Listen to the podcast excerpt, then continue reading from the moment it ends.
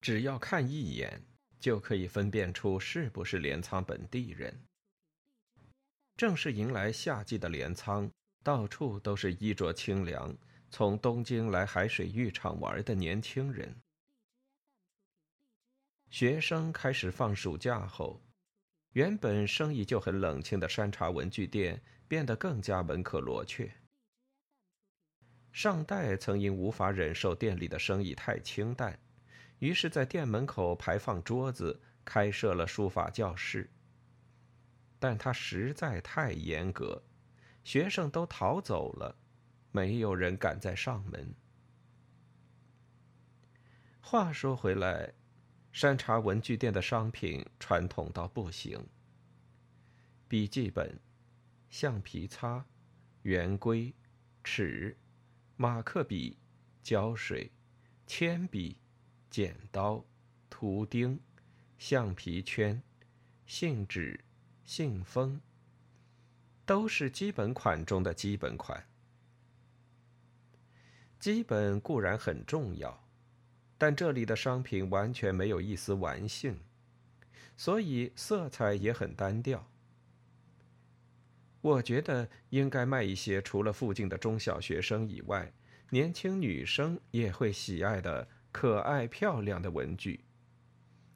只不过我想归想，迟迟没有付诸行动。店里没有卖自动铅笔，也是一大失策。之所以不卖自动铅笔，是因为上代严格坚持的执着。他认为，铅笔最适合写字，小孩子用自动铅笔写字，简直岂有此理。如果有学生上门买自动铅笔，他就会生气的把客人教训一顿，把自动铅笔简化成自动笔的叫法，也会让他怒不可遏。虽然销量并不尽如人意，但对一家小文具店来说，这里的铅笔种类很丰富。B 前面的数字决定铅笔的深浅。数字越大，笔芯越柔软，颜色也就越深。销路最好的是 HB 和两 B 这两种笔芯较硬的铅笔。店里还有十 B 这种罕见商品。十 B 的笔芯直径是普通笔芯的两倍，是一支要价四百烟的高级货，也被称为毛笔铅笔。天气实在太热，我懒得整理房间，于是，一边顾电，一边用毛笔铅笔练习五十音习字歌。话说，家里唯一的一部冷气机坏了，请附近的电器行老板检查之后，说维修的零件已经停产，无法修理。所以家里热得像桑拿。因为山茶文具店店面的唯一一台电风扇就装在天花板附近的墙上，所以我总是坐在那里，一步都不想离开。最近我整天都坐在店里，拖着下巴照顾生意。练字到一半时，竟拿着毛笔铅笔，就这么睡着了。自从冷气机坏了之后。我比以前更想睡。听说睡觉是克服酷热的防卫本能，所以我放任睡魔恣意作乱。当我睁开眼睛时，没想到和一个女孩四目相交，我吓了一大跳。我忍不住紧张起来，以为该来的还是躲不过。不是我在自夸。镰仓撞鬼的目击情报层出不穷，尤其我住的这一带更是频繁。镰仓在历史上曾发生过激烈的战役，到处都是有人遭到杀害或整个家族惨遭灭门的地方。也就是说，镰仓是一个大灵异场所。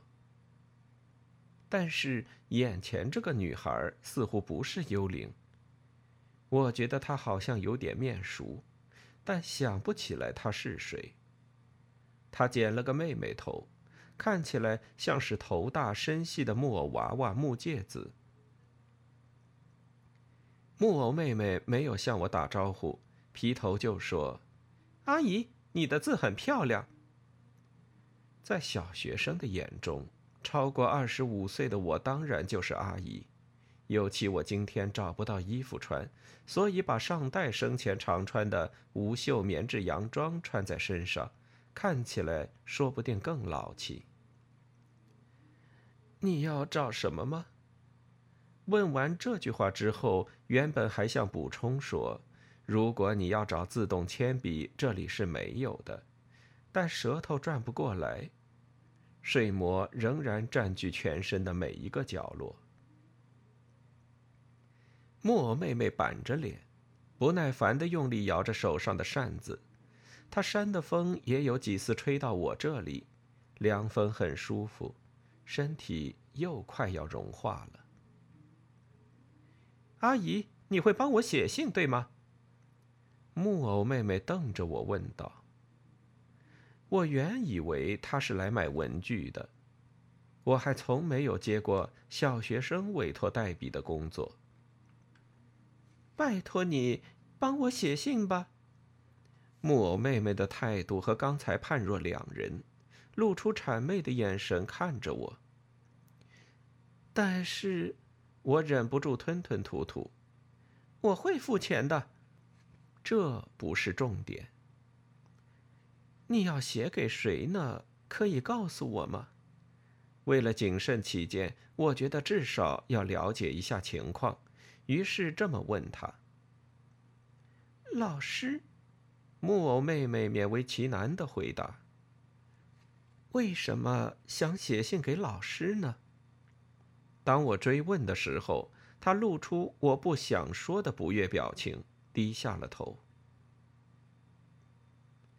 山茶文具店都会端茶或其他的饮料给上门委托代笔的客人。”我把木偶妹妹留在店里，从后头的冰箱里拿了柚子汽水，那是芭芭拉夫人一位住在高知的男友寄给她的中元节礼物，她分给我几瓶，请喝吧。我打开盖子，把柚子汽水递到木偶妹妹的面前，也为自己拿了一瓶。天气太热，整个人汗流浃背的。我忍不住打开汽水喝了起来。冰冷的气泡好似小鱼般在嘴里跳跃。喝了汽水，就像有一条冰冷的隧道贯穿身体中心。训，木偶妹妹吞吐着开了口。训，我没听清楚，反问道：“你是说信吗？”木偶妹妹用力点了点头。什么信呢？我发挥耐心，向木偶妹妹问出详细情况，就像整理一团纠缠在一起的线。木偶妹妹再度简单的回了一个字：“情。”“情，情，情，情，情，但我觉得，应该是感情的情。所以你是想写情书给老师吗？我小心谨慎的跟木偶妹妹确认。木偶妹妹终于把柚子汽水的瓶子放到嘴边，她似乎喝得欲罢不能，一口气便喝完了。仔细一看，木偶妹妹的嘴巴周围有一圈淡淡的汗毛。她吐着带有柚子香味的甜甜气息，对我说。因为我自己写的话，一下子就会看出是小孩子写的。我只要让老师知道我的心意就好了。婆婆告诉我，这里的阿嬷可以帮人写很出色的信。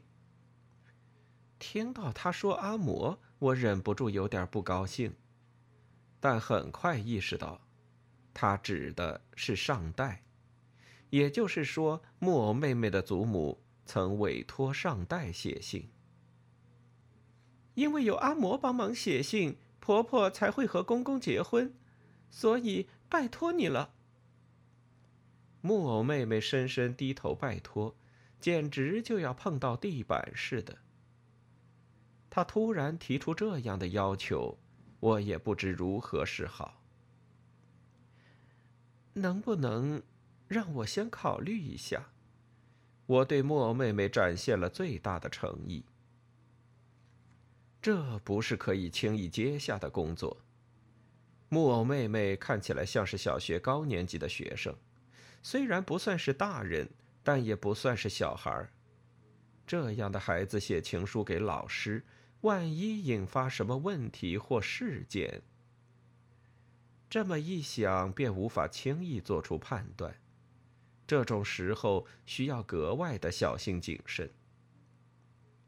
谢谢你的汽水，木偶妹妹说完，猛然站起了身。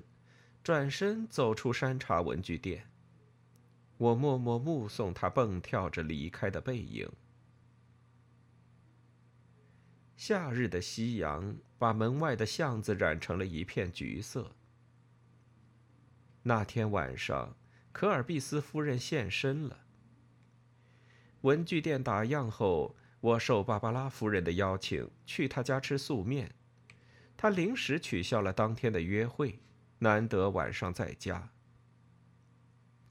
我听到山茶文具店那里有声音，走过去一看，一位娇小的女性站在山茶树下。那名女性穿着高尔夫球衫。一开始我没认出是科尔比斯夫人，看到她袜子的图案，才发现她就是前几天曾经上门的那位夫人。他竟然去打高尔夫球。脚伤没问题了吗？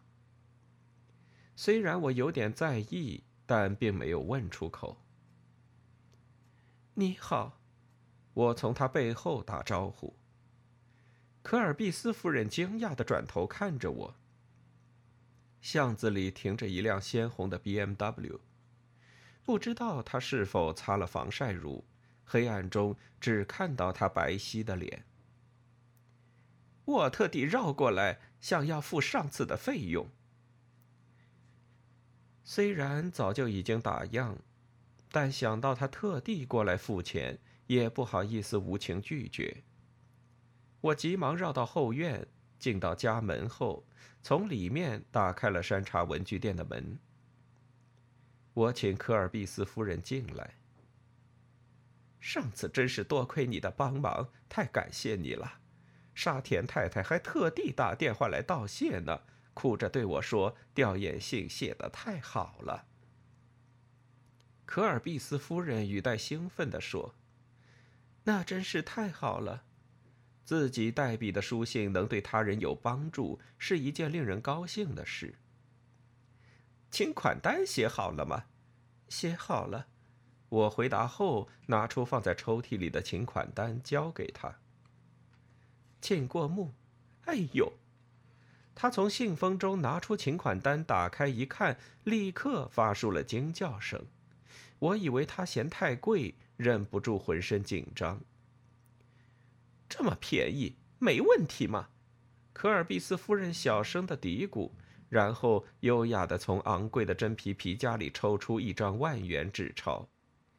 不必找了，他若无其事的说。那是一张崭新的万元纸钞，简直就像是刚印出来的。我有点不知所措。我能够有今天呐，多亏了令堂。我完全听不懂他在说什么，露出错愕的表情。我并没有可以称为母亲的人。平时在这里顾店的是令堂吧？这次轮到科尔必斯夫人露出错愕的表情，我终于恍然大悟。那是上代代笔人，是我的外祖母。我小时候也曾误以为上代是我的母亲，所以别人会误会也是很正常的。他为我写了一封打动我老公的情书，所以我们才会结婚呢。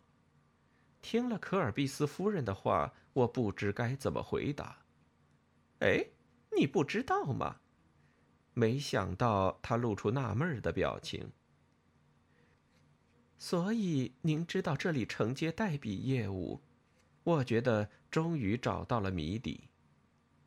是啊，当时我住在小平，所以经常偷偷走路来这里。令堂啊，不是你外祖母在湘南很有名呢。